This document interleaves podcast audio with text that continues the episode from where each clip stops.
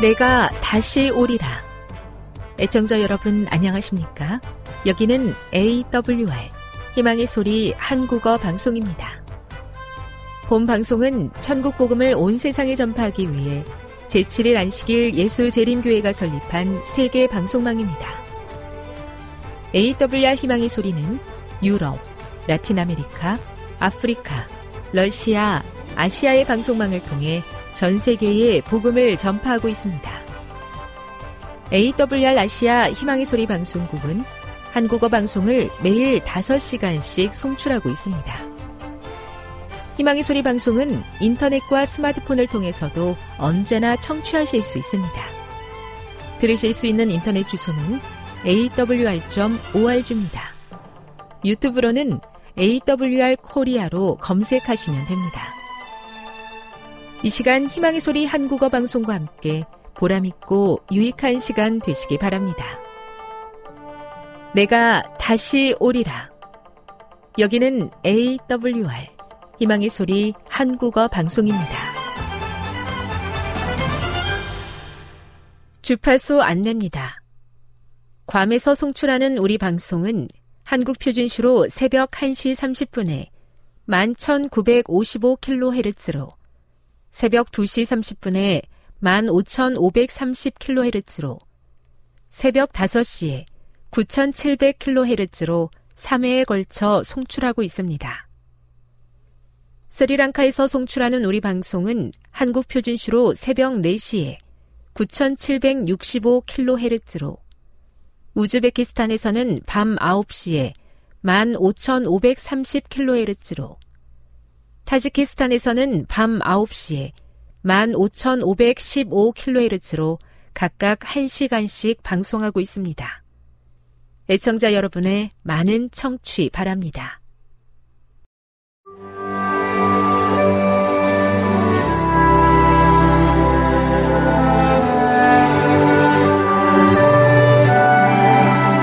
읽어주는 교과 셋째 날 9월 12일 화요일 바울 서신에 나타난 대쟁투 로마서 13장 11에서 14절, 데살로니가 전서 5장 6에서 8절, 고린도 후서 10장 3에서 6절을 읽어보라.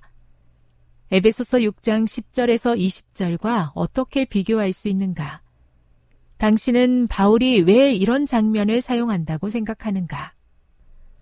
바울은 편지에서 군대의 용어와 장면을 자주 사용하며 신자들에게 군인의 행동을 모본으로 소개한다. 에베소서 6장 10에서 20절은 바울이 군사적 용어를 가장 길게 집중적으로 사용한 구절이면서 바울이 복음을 이해하는 방식을 보여준다. 십자가에서 정사와 권세를 정복하시고 높임을 받으신 그리스도는 모든 권세 위에 높임을 받으신 주님으로서 이 승리의 결과를 이루신다. 그분의 추종자들을 우주적 전쟁의 전투원으로 모집하신 그리스도께서는 빛의 군대를 이끌고 승리의 날을 향해 나아가신다. 바울이 군사적 상징을 사용한 것을 종합해 보면 그는 선과 악의 갈등을 오래 지속되는 우주적 전쟁, 즉 어느 한쪽이 최후의 승리할 때까지 여러 시대에 걸쳐 서로 밀고 밀리며 대치하는 두 군대 사이의 전투로 이해하고 있음을 알 수 있다. 바울이 자주 언급하는 우주적 전쟁 주제는 에베소서에서도 나타난다. 바울은 그의 군사적 부름에서 이미 사용했던 우주적 전쟁의 요소들을 한 곳에 모았다. 하나님의 위대한 능력을 신자들에게 부어주심, 권세들에 대한 그리스도의 승리와 높여지심, 한때 죽였던 자였으나 이제는 부활한 군대로서 높임받으신 그리스도께서 주신 정체성으로 힘을 얻어 이전의 주인이었던 어둠의 권세와 싸울 수 있는 신자들. 권세들에게 다가올 파멸을 드러내는 교회의 역할. 시편 68편 18절을 사용하여 그리스도를 정복자, 거룩한 전사로 묘사하는 것. 신자들에게 복음의 옷을 입으라는 요청 등이다. 하나님의 전신갑주를 입으라는 부름을 받을 때 우리는 우주적 전쟁의 중심적 역할을 이해할 뿐만 아니라 그리스도의 궁극적인 승리에 참여한다는 확신을 굳건히 가져야 한다. 교훈입니다. 우리는 영적인 전신갑주를 입고 부름에 동참하는 그리스도의 군대로서 그분의 승리의 날을 향해 나아간다는 확신을 가져야 한다. 묵상. 당신은 이 우주적 전쟁의 실체만이 아니라 예수님 안에서 주장할 수 있는 승리의 실제를 개인적으로 경험한 적이 있습니까? 적용. 우리를 위한 그분의 승리를 이해하는 것이 우리의 희망과 경험의 중요한 토대가 되는 이유는 무엇입니까? 영감의 교훈입니다. 전쟁에서 넉넉히 승리할 것. 하나님의 전신갑주를 입고 구원의 대장을 꾸준히 주목하라. 앞길에 위험이 있기 때문이다. 비록 가장 치열하게 싸우는 중일지라도 거짓 깃발을 따르지 말고 우리의 거룩한 믿음의 깃발을 주시하고 그것이 휘날리는 곳을 알아내라. 미국의 전쟁은 끝나고 승리는 거두어질 것이다. 그러므로 그대가 만일 성실하기만 하면 그를 사랑하시는 분을 통하여 그대는 넉넉히 이기게 될 것이다. 그때에는 영광스러운 상급, 영원한 영광에 중한 것이 그대의 것이 될 것이다. 교회 증언 5권 309 우리를 빛의 군대로 삼아주심을 감사합니다. 세상에 많은 것에 소속되어 있지만 주님께서 부르신 이 자리를 무엇보다 존귀하게 여길 수 있도록 믿음을 더해 주시옵소서. 주의 승리의 광채가 오늘 하루의 삶을 비추어 주시옵소서.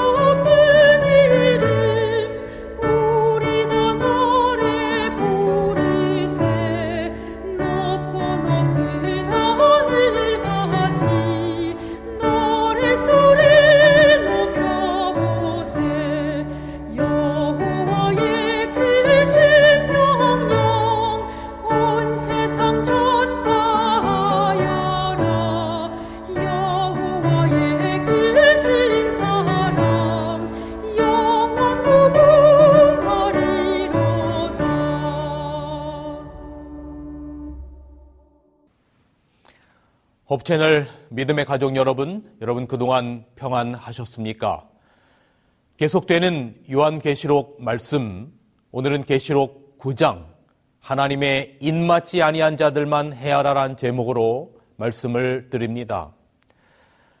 우리는 지난 시간 계시록 8장을 공부하면서 금양로의 거룩한 향이란 주제로 말씀을 살폈습니다. 잠시 지난 시간 드렸던 말씀들을 정리합니다. 계시록 5장에서는 하늘 보좌에 등극하신 어린 양 예수님께서 일곱 인으로 봉인된 구속의 문서인 두루마리를 받으셨습니다. 그리고 6장에서 여섯째 인까지 떼시고 7장에서 하나님의 인맞은 자들을 소개하고 제8장에서는 마지막 일곱 인을 떼십니다. 계시록 8장 1절 일곱 인을 떼실 때에 하늘이 반시 동안쯤 고요하더니 여섯째인이 이 땅의 재림의 광경을 묘사한 것이었다면 일곱인을 뗄 때 하늘이 반시 동안 고요함은 재림시 하늘의 모습임을 우리가 살폈습니다. 그리스도께서 이 땅의 영광 가운데 천사들의 나팔 소리와 함께 아버지 하나님과 함께 재림하시는 순간 하늘은 고요할 겁니다. 왜냐하면 그리스도께서 재림하실 때 하늘의 모든 영광의 존재들이 또 천천만만의 천사들이 심지어는 아버지 하나님도 동행할 것이기 때문에 그렇습니다. 마태복음 25장 31절에 인자가 자기 영광으로 모든 천사와 함께 올 때에 자기 영광의 보좌에 앉으리니 그래서 하늘이 고요한 겁니다. 예수님 재림 때 하늘의 모든 영광의 존재들, 거룩한 존재들이 전부 다 예수님의 재림 때 이 땅에 오시기 때문에 하늘은 비게 되는 것이죠. 그 부분에 관하여 여기 초기 문집은 이렇게 말씀하고 있습니다. 그때에는 온 하늘이 텅 비겠고 기다리던 성도들은 마치 감남산 위에서 예수님이 승천하실 때 그분을 바라보던 갈리 사람들처럼 하늘로부터 오시는 그분을 바라보게 될 것이다. 교회지원 1권 60페이지에는 이렇게 기록합니다. 우리 모두는 함께 구름 속으로 들어갔으며 유리 바다를 향해 7일 동안 올라가고 있었다. 반시쯤 고요하더니 그 반시가 이제 아, 예언적 시간으로 계산할 때 7일이라고 하는 것을 지난 시간에 살폈죠. 그래서 우리가 하늘이 이 우리 주님이 땅에 오시고 우리가 하늘에 7일 동안 올라가는 동안 하늘은 비어 있기 때문에 고요함을 바로 일곱째 인을 뗄 때에 그러한 상황을 설명한 것이지요. 또한 지난 시간 살펴본 일곱 나팔, 일곱째 인을 떼면서 시작된 일곱 나팔을 통해서 이 땅에서는 여러 가지 일들이 벌어집니다. 비 섞인 우박과 불, 불 붙는 산, 떨어지는 별, 해달 별들이 빛을 잃음, 황충 등 그렇다면 일곱 나팔을 통해서 이 땅에 악인들에게 일어나는 그러한 어, 벌들은 그 목적이 무엇입니까? 단순히 어떤 그 심판에 대한 그런 목적뿐만 아니라 거기에는 세 가지가 있음을 저희가 함께 살폈습니다. 그 중에 첫째는 하나님께서 그분의 신실한 백성들의 기도를 기억하여 응답하사 우리들의 이 억울함을 언제까지 신원하여 주지 않겠습니까? 라고 하는 계시록 6장 10절에 대한 답으로 바로 악인들에 대한 심판을 드러내는 것이고 둘째는 죄인들을 어, 회개시킬 목적으로 바로 이러한 일곱 나팔의 모든 재앙들이 벌어지게 되는 것이죠. 세 번째는 또 예수님의 재림을 또 잘 준비할 수 있도록 하려고 하는 그러한 목적을 가지고 일곱 나팔의 재앙들이 벌어짐을 저희도 살폈습니다. 그러나 계시록 8장의 핵심은 이것이었습니다. 계시록 8장 3절로 4절 또 다른 천사가 와서 재단 곁에 서서 금 향로를 가지고 많은 향을 받았으니 이는 모든 성도의 기도들과 합하여 보조 앞 금단에 드리고자 함이라. 향연이 성도의 기도와 함께 천사의 손으로부터 하나님 앞으로 올라가는지라. 바로 성도들의 기도에 향연인 그리스도의 속죄의 피가 더해져서 하나님 보조 앞으로 상달됨을 묘사하고 있는 것이죠. 이 부분에 관하여 여기 영감의 글은 이렇게 기록했습니다. 그리스도의 피만이 공효가 있다. 그것만이 우리의 죄를 속죄할 수 있다. 우리로 하나님께 가까이 나아갈 수 있게 하는 것은 하나님의 독생자의 피요. 그분의 피만이 세상 죄를 가져가 버릴 수 있다. 온 하늘은 매일 아침 저녁으로 기도하는 각 가정을 바라보고 있다. 속죄의 피를 상징하는 향을 가진 천사들이 하나님 앞에 나아간다. 그래서 우리가 예수님의 이름으로 기도할 때 우리의 기도에 그리스도의 피가 뿌려져서 하나님 보좌로 상달되는 것임을 우리는 지난 시간 살폈습니다. 자, 이제 오늘 계시록 9장도 계시록 6장 10절에 대한 하나님의 답으로 볼 수 있습니다. 순교한 하나님의 백성들이 계시록 6장 10절에 이렇게 외칩니다. 하나님, 우리의 이 피를, 우리의 이 억울함을 언제까지 모른 채 하시겠나이까? 우리의 피를 신원하여 주지 아니하시기를 어느 때까지 하시렵니까? 그때 하나님께서 답하십니다. 얘들아, 내가 너희들을 모른 채 하지 않아. 반드시 악인에 대한 심판이 있어. 그래서 일곱 나팔 소리와 함께 심판이 8장과 9장에 걸쳐서 기록이 됩니다. 오늘 본문 요한계시록 9장의 심판, 즉 황충, 무적행, 불과 유황, 연기 등 이런 모든 것에 대한 바로 이 심판에 대한 해석들은 대단히 다양합니다. 이러한 것들이 무엇을 의미하는지에 대한 부분은 여러분들이 서재에 꽂혀져 있는 주석책들을 참고하면 될 일입니다.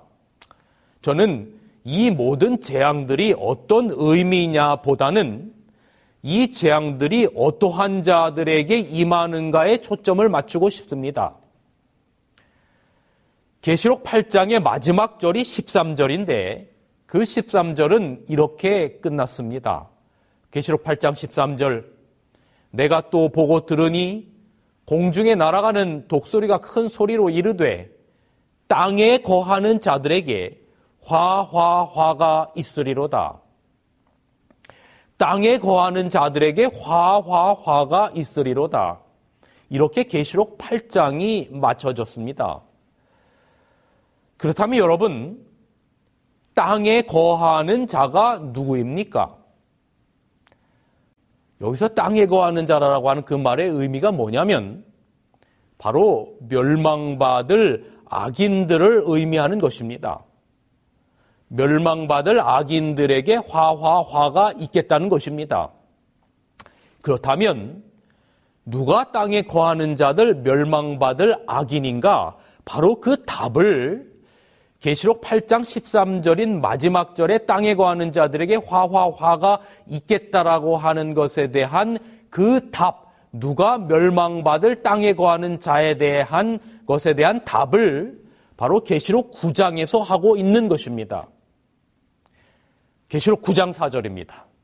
저에게 이르시되 땅의 풀이나 푸른 것이나 각종 수목은 해하지 말고 오직 이마에 하나님의 인맞지 아니한 사람들만 해하라 하시더라. 그러니까 일곱 나팔의 심판을 받은 사람들, 즉 땅에 거하는 자들은 하나님의 인맞지 아니한 사람들입니다. 하나님께서 하나님의 인을 치실 때 계시록 7장을 저희가 공부할 때 말씀드렸죠. 너는 내 거야라고 하나님의 자녀들에게 인을 치는데 그 인을 찍지 아니한 인 맞지 아니한 자들이 땅에 거하는 자들이며 그들이 바로 심판받을 자라고 하는 것입니다. 그런데 지난 계시록 7장을 저희가 공부할 때 누가 하나님의 인을 맞을 것인가를 공부했지요. 계시록 8장 9장에 하나님의 성전에서 일어나는 가증한 우상숭배를 보고 아파하며 함께 통곡하는 자의 이마에 인치라.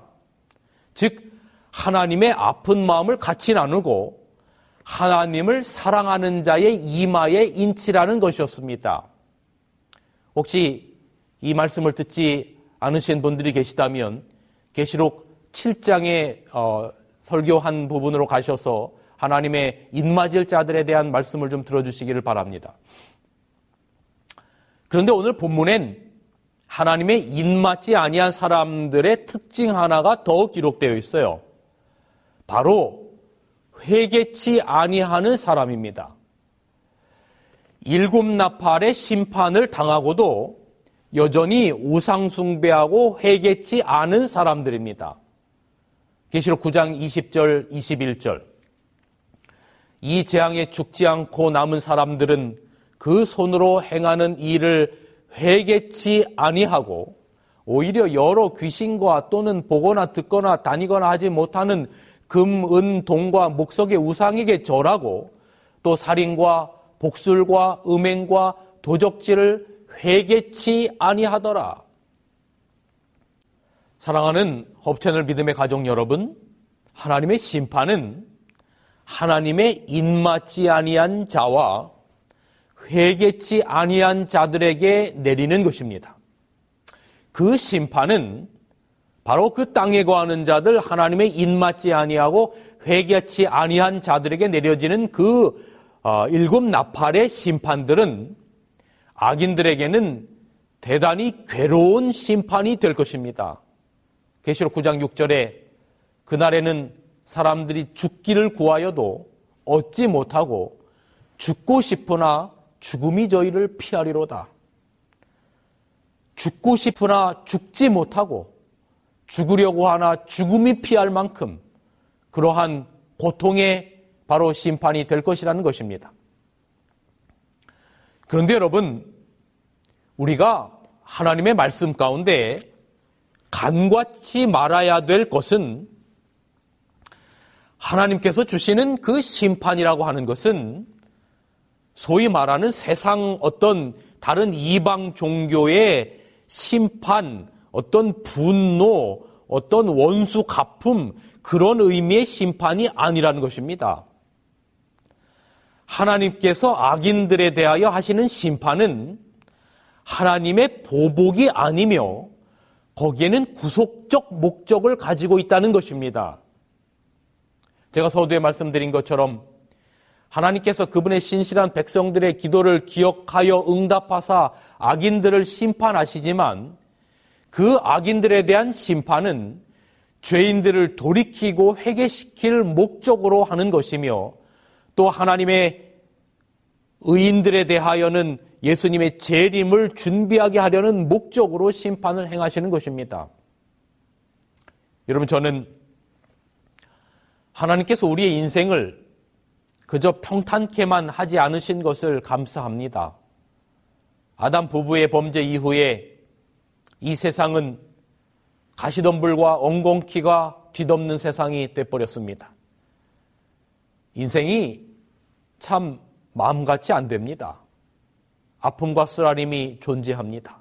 그런데 그 죄 짓고 난 다음에 인생들에게 땀을 흘리도록 허락하신 가시덤불과 엉겅퀴는 하나님이 주신 선물이라고 했어요. 왜요? 그러한 것들이 있어야 우리가 우리의 죄된 본성들을 자제하고 하나님께로 돌아가기 때문에 그렇습니다. 여기 부좌 선지자 60페이지에 이제부터 사람의 운명이 될 수고와 염려의 생애도 사랑으로 지정된 것이었다. 그것은 그의 죄로 말미암아 필요하게 된 훈련으로서 식욕과 정욕의 방종을 억제하고 극기의 습관을 기르기 위한 것이었다. 그것은 죄의 영락과 퇴화로부터 사람을 회복시키려는 하나님의 큰 계획의 일부분이었다 그랬어요. 여러분 사람이 고난과 어려움과 자기 절망에 그러한 것들이 없으면 아마 자기가 신인 줄 알고 살 거예요. 그러나 우리가 때때로 모든 인생 가운데 아픔이 있고 고통이 있을 때마다 다시 한번 우리를 무릎 꿇게 하고 전능하신 하나님 앞에 우리 자신을 온전히 의탁하게 만드는 것은 바로 우리를 다시금 회복시키려고 하는 바로 하나님의 큰 계획의 부분이었다는 겁니다. 그래서 제가 전에도 소개해드린 이 아마 잘은 모르겠는데 몇 번째가 소개해드렸던 것 같은데 제가 이 시를 참 좋아해요. 그래서 이 뭐 설교할 때 제가 가끔 내용과 맥락이 맞으면 낭송해드리기도 좋아하고 또 제가 좀 뭐 힘든 일이 있을 때마다 간혹 제가 읽고 낭송하는 그런 시입니다. 뭐 다시 한번 좀 읽어 드림을 양해해 주시기 바랍니다. 내 등에 짐이 없었다면 나는 세상을 바로 살지 못했을 것입니다. 내 등에 있는 짐 때문에 늘 조바심하면서 바르고 성실하게 살아왔습니다. 이제 보니 내 등의 짐은 나를 바르게 살도록 한 귀한 선물이었습니다. 내 등에 짐이 없었다면 나는 사랑을 몰랐을 것입니다. 내 등에 있는 짐의 무게로 남의 고통을 느꼈고 이를 통해 사랑과 용서도 알았습니다. 이제 보니 내 등의 짐은 나에게 사랑을 가르쳐 준 귀한 선물이었습니다. 내 등에 짐이 없었다면 나는 아직도 미숙하게 살고 있을 것입니다. 내 등에 있는 짐의 무게가 내 삶의 무게가 되어서 그것을 감당하게 하였습니다. 이제 보니 내 등의 짐은 나를 성숙시킨 귀한 선물이었습니다. 내 등에 짐이 없었다면 나는 겸손과 소박함의 기쁨을 몰랐을 것입니다. 내 등의 짐 때문에 나는 늘 나를 낮추고 소박하게 살아왔습니다. 이제 보니 내 등의 짐은 나에게 기쁨을 전해준 귀한 선물이었습니다. 물살이 센 냇물을 건널 때는 등에 짐이 있어야 물에 휩쓸리지 않고 화물차가 언덕을 오를 때는 짐을 실어야 헛바퀴가 돌지 않듯이 내 등의 짐이 나를 불의와 안일의 물결에 휩쓸리지 않게 했으며 삶의 고개 하나하나를 잘 넘게 하였습니다. 내 나라의 짐, 가족의 짐, 직장의 짐, 이웃의 짐, 가난의 짐, 몸이 아픈 짐, 슬픈 이별의 짐들이 내 삶을 감당하는 힘이 되어 오늘도 최선의 삶을 살게 합니다. 그렇습니다, 여러분. 우리 인생에 짐이 지워질 때, 가시덤불과 엉겅퀴가 있을 때 세상 사람들은 왜 하필 재수없게 나에게 이런 일이 하지만 우리는 하나님의 뜻을 구해야 합니다.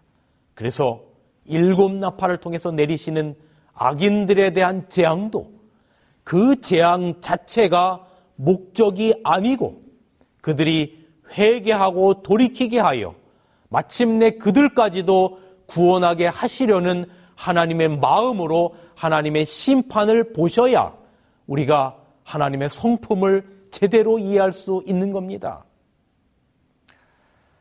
이제 다시 오늘 본문으로 돌아와서 계시록 9장에서 입맞지 아니하고 회개치 아니한 자들에게 하나님의 심판이 내려지지요.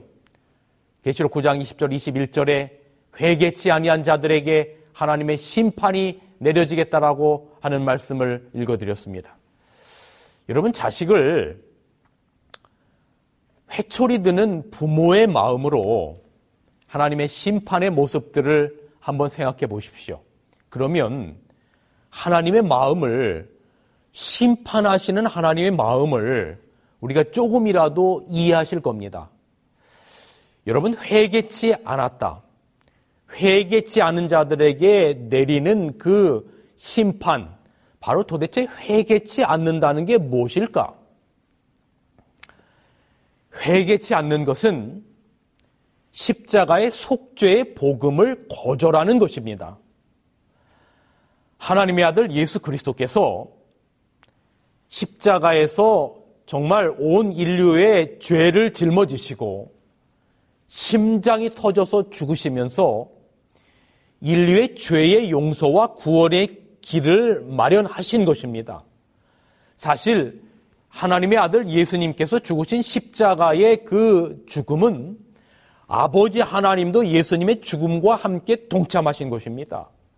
온 하늘이 온 우주가 정말 인류의 구원의 길을 위하여 모든 것들을 다 버릴 만큼 하나님의 아들은 그리고 아버지 하나님은 인류의 구원을 위한 길을 그렇게 만드신 것입니다. 그래서 그렇게 인류가 죽을 수밖에 없는 인류가 하나님의 아들이 죽음으로 말미암아 온 우주의 사령관께서 돌아가심으로 말미암아 인류의 죄의 용서와 구원의 길을 마련하셨음에도 불구하고 그 십자가의 속죄를 죽어도 받아들이지 않고 살아가겠다라고 하는 결심이 이게 바로 뭐냐면 회개치 아니하는 겁니다. 여러분 단순히 하나님 오늘 내가 뭐 뭐뭐 이런 것을 졌으니까 용서해 주세요. 뭐 남의 물건을 훔쳤으니까 용서해 주세요. 남을 미워했으니까 용서해 주세요.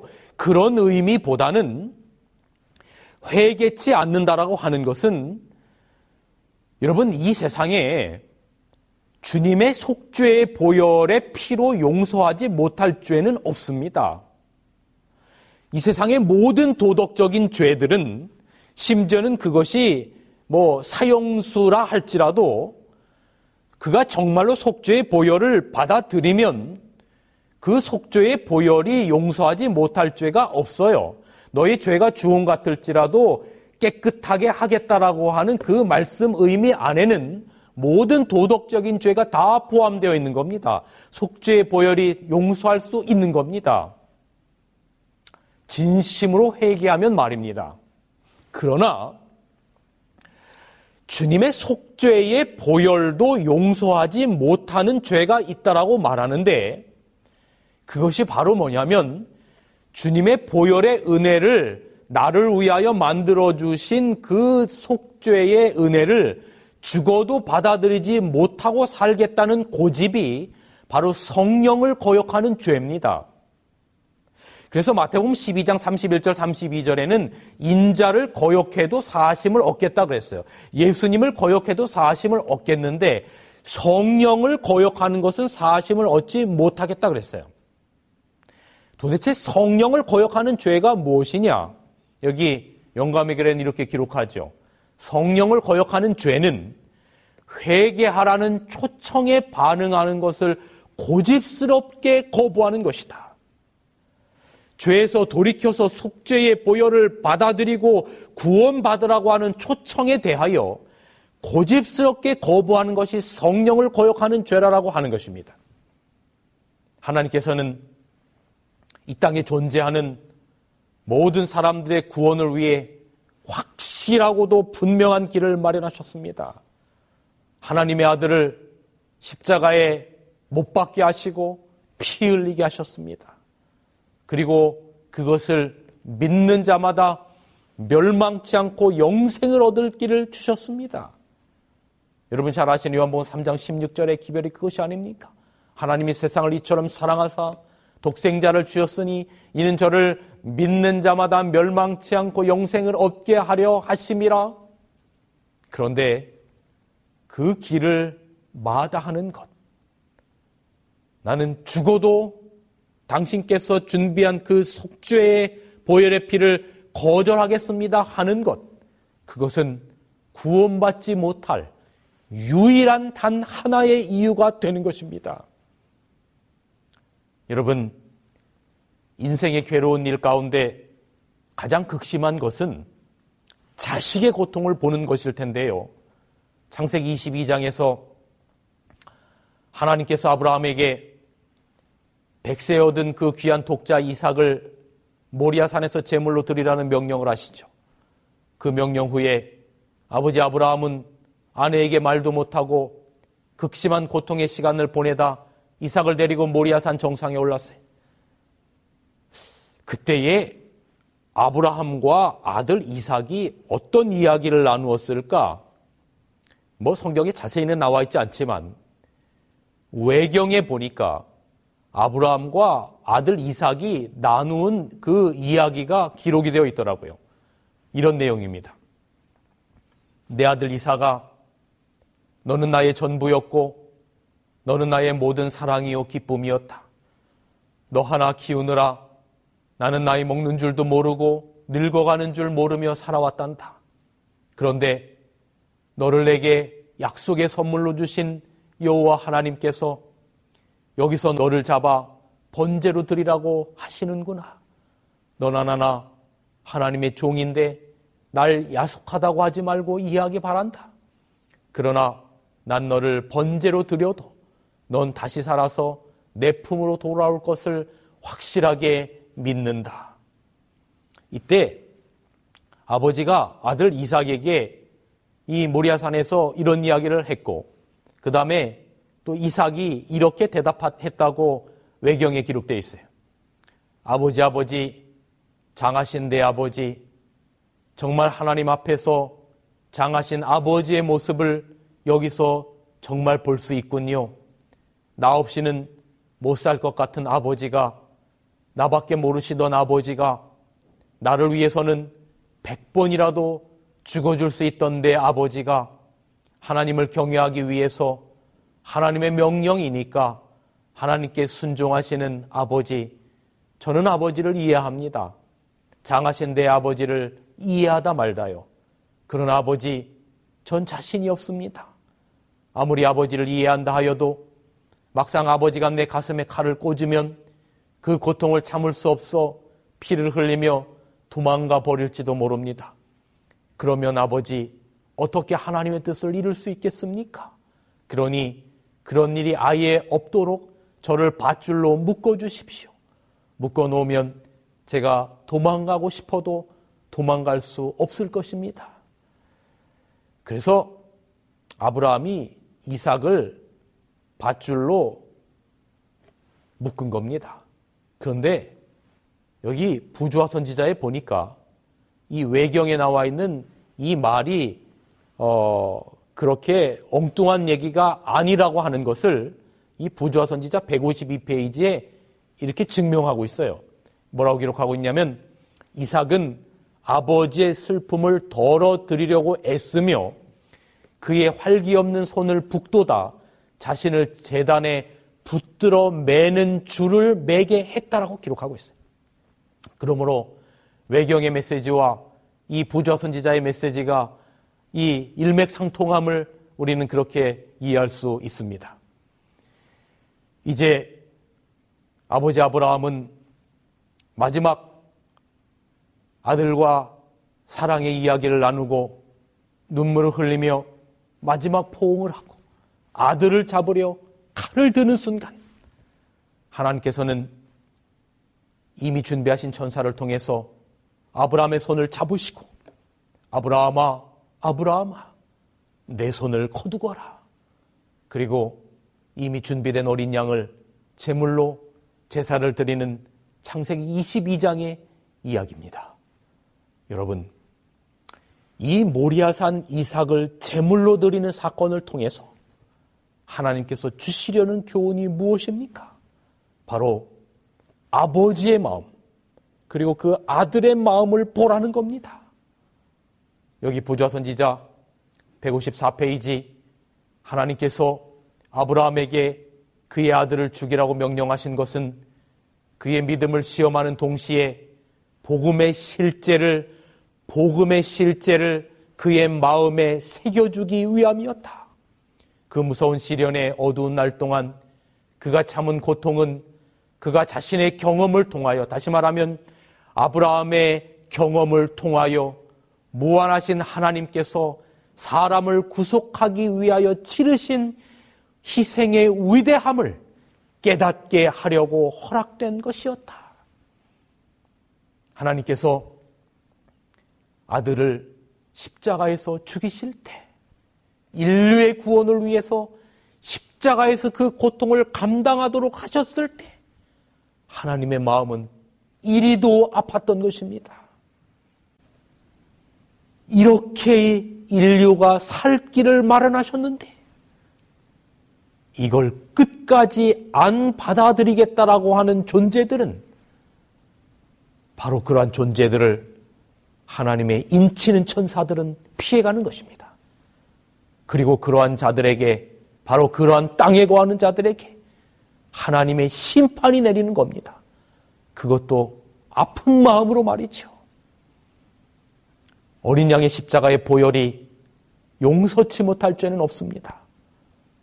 구원받은 사람들의 특징이 바로 어린 양의 피에 그 옷을 씻어 희귀한 자들입니다. 그러나 이 보혈을 끝까지 거절하고 자신들 속에서 역사하시는 성령의 음성을 거절하여 하나님의 원수가 되기로 마음먹은 자들에게 마침내 일곱 나팔의 재앙들이 벌어지게 된 것입니다. 사랑하는 홉채널 믿음의 가족 여러분, 우리에게 여전히 중보자가 있습니다. 그리고 회개하고 돌아올 은혜의 문이 아직 닫히지 않았습니다. 오늘도 돌아오라고 애달피 외치시는 주님의 음성이 있음을 기억하시기 바랍니다. 나팔 재앙은 두려운 보복이 아니라 돌아오라는 하나님의 음성이며 또한 은혜의 문이 닫히고 있다는 하나님의 경고이기도 합니다. 하늘 지성소에서 아버지, 아버지 나의 피, 나의 피 하시며 중보하시는 주님의 음성에 은혜 문이 닫히기 전에 귀 기울이시고 전적으로 주님의 속죄의 공로를 의지하고 그분 앞에 온전히 굴복하는 여러분과 제가 되었으면 정말로 좋겠습니다. 그러한 믿음으로 한 주간도 승리하시는 여러분과 제가 되기를 간절히 바라면서 오늘 말씀을 줄이겠습니다.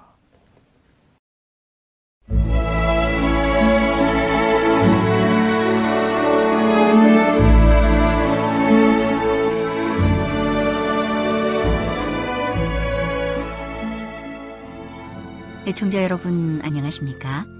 명상의 오솔길의 유병숙입니다. 이 시간은 당신의 자녀들과 교회를 돌보시는 하나님의 놀라운 능력의 말씀이 담긴 엘렌 G. 화잇 저 교회 증언 1권을 함께 명상해 보겠습니다. 그리스도인의 레크리에이션 특별히 나는 C 형제에게 그의 생활 방식을 바꾸도록 호소하는 바이다. 그는 사무실에 있는 다른 사람처럼 운동을 할 수 없다. 실내에 앉아서 하는 일은 그가 갑자기 쓰러지도록 준비시켜 주고 있다. 그는 언제나 지금까지 해온 것처럼 할 수 없다. 그는 옥외에서 더 많은 시간을 보내고 어떤 특별한 성격의 가벼운 노동을 하는 시간을 갖거나 즐겁고 휴식을 주는 운동을 해야 한다. 그가 스스로를 가두고 있는 그런 감금은 가장 강한 동물일지라도 그를 쓰러뜨릴 것이다. 그것은 잔인한 일이요 악한 짓이며 자신에게 범죄하는 것이다. 나는 그렇게 하는 데 대하여 경고의 음성을 높이는 바이다. 시 형제여, 그대 시간 중 더 많은 부분을 옥외에서 승마나 즐거운 운동에 써야 한다. 그렇지 않으면 그대는 틀림없이 죽게 될 것이다. 그대의 아내는 과부가 되고 그대가 그처럼 사랑하는 자녀는 고아가 될 것이다. 시 형제는 말씀을 강론하여 다른 사람에게 덕을 세우는 일에 자격을 갖추고 있다. 그는 하나님의 사업을 받들 수 있고 안식일을 지키는 사람들이 많이 모인 곳에 가서 그의 말을 듣는 특권을 얻은 사람의 덕을 세우기 위하여 간증을 함으로 스스로 유익을 얻을 수 있다. 이런 변화는 그로 하여금 옥외에 더 많이 나가게 하여 맑은 공기를 접하게 해줄 것이다. 그의 피는 생기를 주는 하늘의 공기가 부족하기 때문에 혈관을 통하여 느리게 흐른다. 그는 사무실에 일해서 그의 몫을 잘 해냈다. 그러나 그는 그의 일을 더욱더 신령하고 활기차게 하기 위하여 몸을 활기게 해주는 옥외의 깨끗한 공기와 햇빛의 영향이 여전히 필요했다. 1863년 6월 5일에 나는 남편이 그의 체력과 건강을 보존해야 할 것을 보았다. 하나님께서는 우리가 해야 할 큰 사업을 여전히 가지고 계셨기 때문이다. 하나님의 섭리로 우리는 바로 이 사업의 초기부터 사업의 경험을 해왔다. 그러므로 우리의 활동은 그분의 사업에 더욱 중요할 것이었다. 나는 남편의 부단하고 과도한 노력이 하나님께서 그에게 보존하기를 바라시는 그의 체력의 자원을 고갈시키고 있는 것을 보았다. 만일 그가 지금껏 해온 것처럼 그의 육체적 정신적 힘을 계속해서 혹사할 것 같으면 그의 미래의 체력 자원까지 써버리게 되어 자본이 고갈되고 그는 조속히 쓰러질 것이며 하나님의 사업은 그의 활동을 빼앗기게 될 것을 보았다. 그는 대부분의 시간을 다른 사람도 할 수 있는 사무실과 관련된 활동에 바쳐왔고 또한 그가 마땅히 피해야 할 사업의 거래에 종사해왔다. 하나님께서는 다른 사람이 할 수 없는 사업을 하도록 특별히 필요될 때 사용되도록 우리 두 사람의 체력이 보존되기를 바라신다. 그 목적을 위하여 그분께서는 우리를 붙들어 주시고 우리의 생명을 보존하시고 우리에게 귀중한 경험을 하게 하셨다. 이렇게 함으로 우리는 하나님의 백성에게 유익을 주게 될 것이었다. 나는 이 사실을 공개하지 않았다. 그것이 특별히 우리에게 주어졌기 때문이다. 만일 이 점에 충분히 유의했을 것 같으면 나의 남편이 그처럼 크게 겪어온 고통은 당하지 않았을 것이다. 하나님의 사업이 긴급함으로 휴식이 용납되거나 거기서 떠날 수 없는 것처럼 보였다. 나의 남편은 끊임없이 피곤한 활동을 하지 않을 수 없는 것처럼 보였다. 징집당할지도 모를 형제에 대한 걱정, 또한 아이오와에서의 반역에 대한 걱정 등이 그의 정신을 끊임없이 긴장시키고 육체적 힘을 거의 소멸시켰다. 해방되기는 커녕 짐은 이전 어느 때보다 더 무겁게 눌렀다. 그리고 걱정은 감소되는 대신 세 배나 늘어났다. 그러나 피할 길은 분명히 있었다. 그렇지 않으면 하나님께서는 주의하도록 말씀하시지 아니하였을 것이고 무거운 짐에 눌려 쓰러지도록 허락하시지 않았을 것이다. 나는 그가 하나님에 의하여 특별히 지탱되지 않았을 것 같으면 그의 육체적 정신적 능력의 쇠약이 실제보다 훨씬 더 빨리 왔을 것이라는 사실을 보았다. 하나님께서 말씀하실 때는 그대로 된다는 것을 의미한다. 그분께서 주의하도록 말씀하실 때에는 지적받은 사람은 그것에 유의하는 것이 바람직하다. 내가 지금 공적으로 이야기하는 이유는 나의 남편에게 주어진 것과 동일한 주의가 사무실과 관련된 다른 사람에게도 주어져 있기 때문이다. 나는 그들이 행동의 방향을 바꾸지 않을 것 같으면 나의 남편과 마찬가지로 쓰러질 가능성이 있음을 보았다. 나는 나의 남편이 당한 것과 같은 고통을 다른 사람도 당하기를 원치 않는다. 그러나 가장 두려워해야 할 것은 모든 사람이 도움과 역량을 매우 필요로 할 때 그들이 하나님의 사업과 일을 할 시간을 잃어버리게 될 것이라는 점이다. 사무실과 관련된 자는 나의 남편이 여러 해 동안 견디어온 그런 정도의 걱정과 고생을 감당할 수 없다. 그들은 나의 남편이 가지고 있던 신체, 곧 이용할 수 있는 건강의 자본이 없다.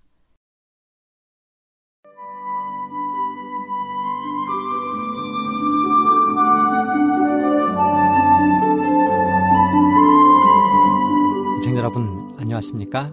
생명의 양식 시간입니다. 오늘 제가 읽고 묵상하는 책 가운데 이런 감명 깊은 말씀이 있어서 한 구절을 소개하겠습니다. 실물교원 404페이지인데요. 우리가 일한 시간이 아무리 짧고 우리의 일이 아무리 천할지라도 만일 우리가 단순한 믿음으로서 그리스도를 따를 것 같으면 우리는 보수를 받지 못해 실망하는 일이 없을 것이다. 가장 위대하고 가장 지혜로운 사람이 얻을 수 없는 것을 가장 미약하고 가장 비천한 사람이 얻을 수 있다. 천국의 황금문은 자기를 높이는 자에게는 열리지 않는다. 그것은 교만한 자들에게는 열리지 않는다. 그러나 영원한 문은 작은 아기가 떨리는 손으로 건드릴 때 활짝 열리게 될 것이다. 순박한 믿음과 사랑을 가지고 하나님을 위하여 일한 사람들에게 주시는 은혜의 보상은 복이 될 것이다. 감동적이죠. 저는 이 말씀을 읽고 얼마나 행복했는지 모릅니다. 가슴이 뛰고 심장이 벌렁거렸습니다. 이 말씀은 우리들이 지난 몇 주 동안 함께 나눈 포돈 품꾼의 비유에 관해 기록한 이혼의 신의 마지막 부분에 나온 결론의 말씀입니다. 이제 저는 4시간에 걸쳐 살펴본 포돈 품꾼의 비유 이야기를 정리하려고 합니다.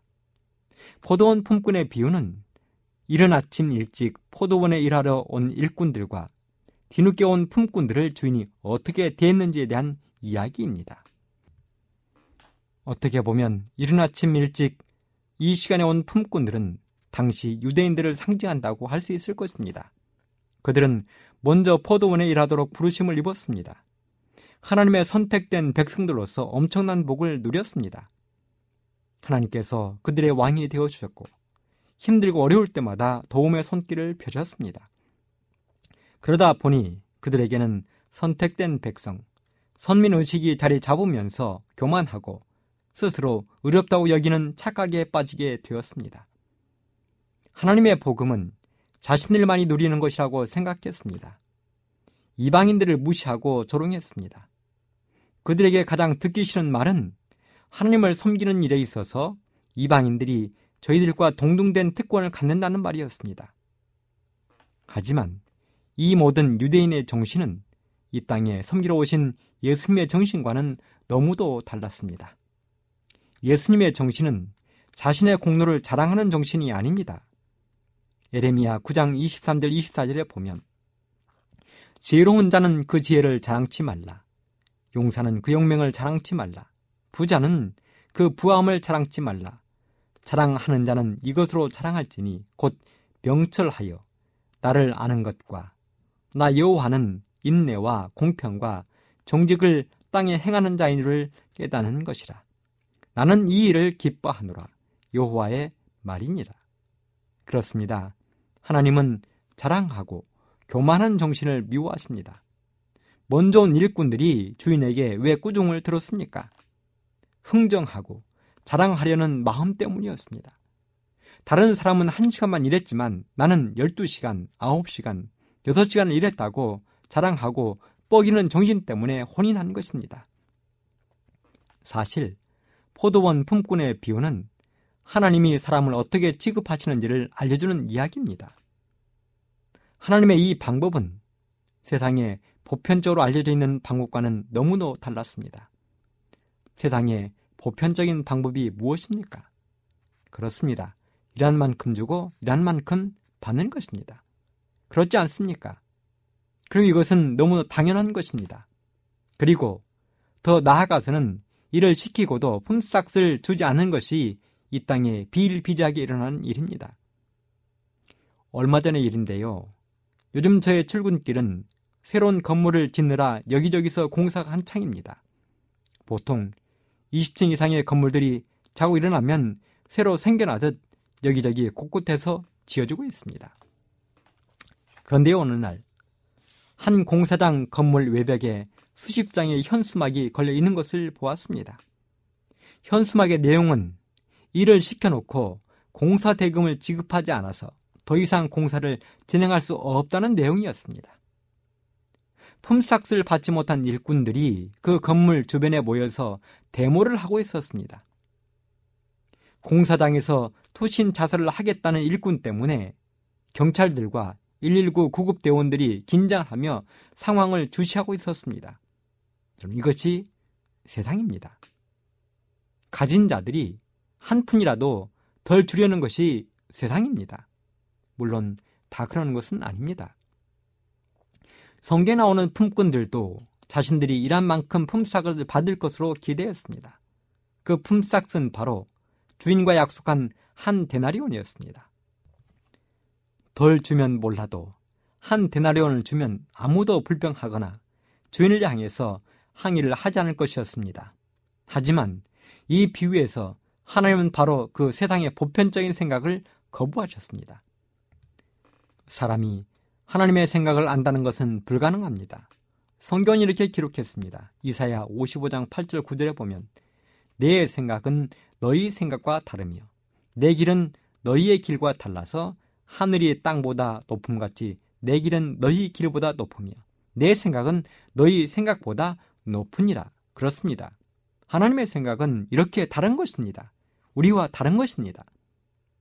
바로 그 하나님의 정신이 나중에 온 사람, 특별히 오후 5시에 와서 1시간만 일한 품꾼을 대하는 것에서 나타났습니다. 먼저 온 품꾼들은 이미 주인과 품삯을 계약하고 일을 했기 때문에 한 데나리온보다 더 받지 못했습니다. 그러나 나중에 온 사람에게는 상당하게 주겠다는 것이 주인의 이야기였습니다. 어쩌면 오후 5시에 온 사람에게는 그 약속마저도 하지 않았을 것입니다. 상당하게.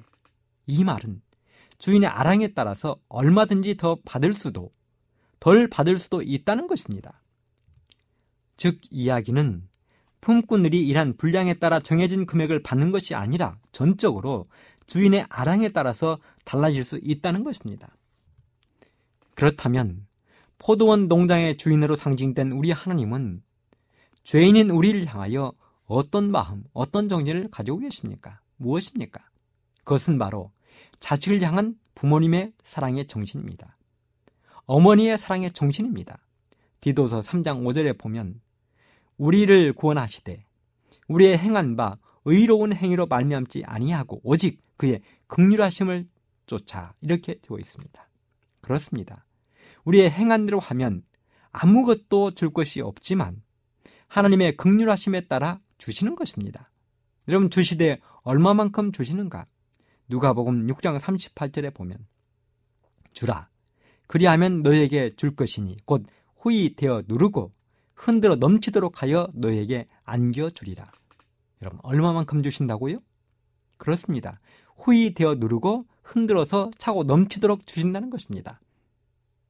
어떻게 하면 깎아서 조금이라도 덜 줄까를 고민하는 세상 가진 자들의 쫀쫀함이 아니라 어떻게 하면 하나라도 더 주실까를 고민하신다는 것입니다. 이것이 우리를 향한 하나님의 사랑입니다. 하나님께서 진정으로 가치 있게 보시는 정신은 우리가 한 일의 양이나 눈에 보이는 결과가 아닙니다. 하나님이 보시는 것은 우리들이 가진 마음입니다. 아침 일찍 와서 계약에 따라 흥중하는 마음으로 일을 하는 것이 아니라 11시에 왔을지라도 기회를 주신 주인에 대한 감사가 충만할 때 하나님은 그 정신을 높이 평가하시는 것입니다. 아침 일찍부터 와서 성전에서 열심히 봉사했지만 주님을 십자가에 못 박으라고 외쳐대는 유대인들, 제사장들보다는 중죄인으로서 11시에 와서 예수님과 함께 십자가에 못 박혀 죽으면서 자신의 죄를 회개했던 한편 강도를 예수님부터 사랑하시고 넘치는 구원의 선물을 약속해 주셨습니다. 사실 어쩌면 우리 모두도 11시에 온 일꾼들입니다. 그런 우리에게 우리 주님은 넘치도록 큰 폭삭신 구원을 선물로 주시겠다고 약속하셨습니다. 그 주님을 개인의 구주로 모두 영접하시는 여러분과 제가 되기를 간절히 바라면서 이 시간을 마치도록 하겠습니다. 감사합니다.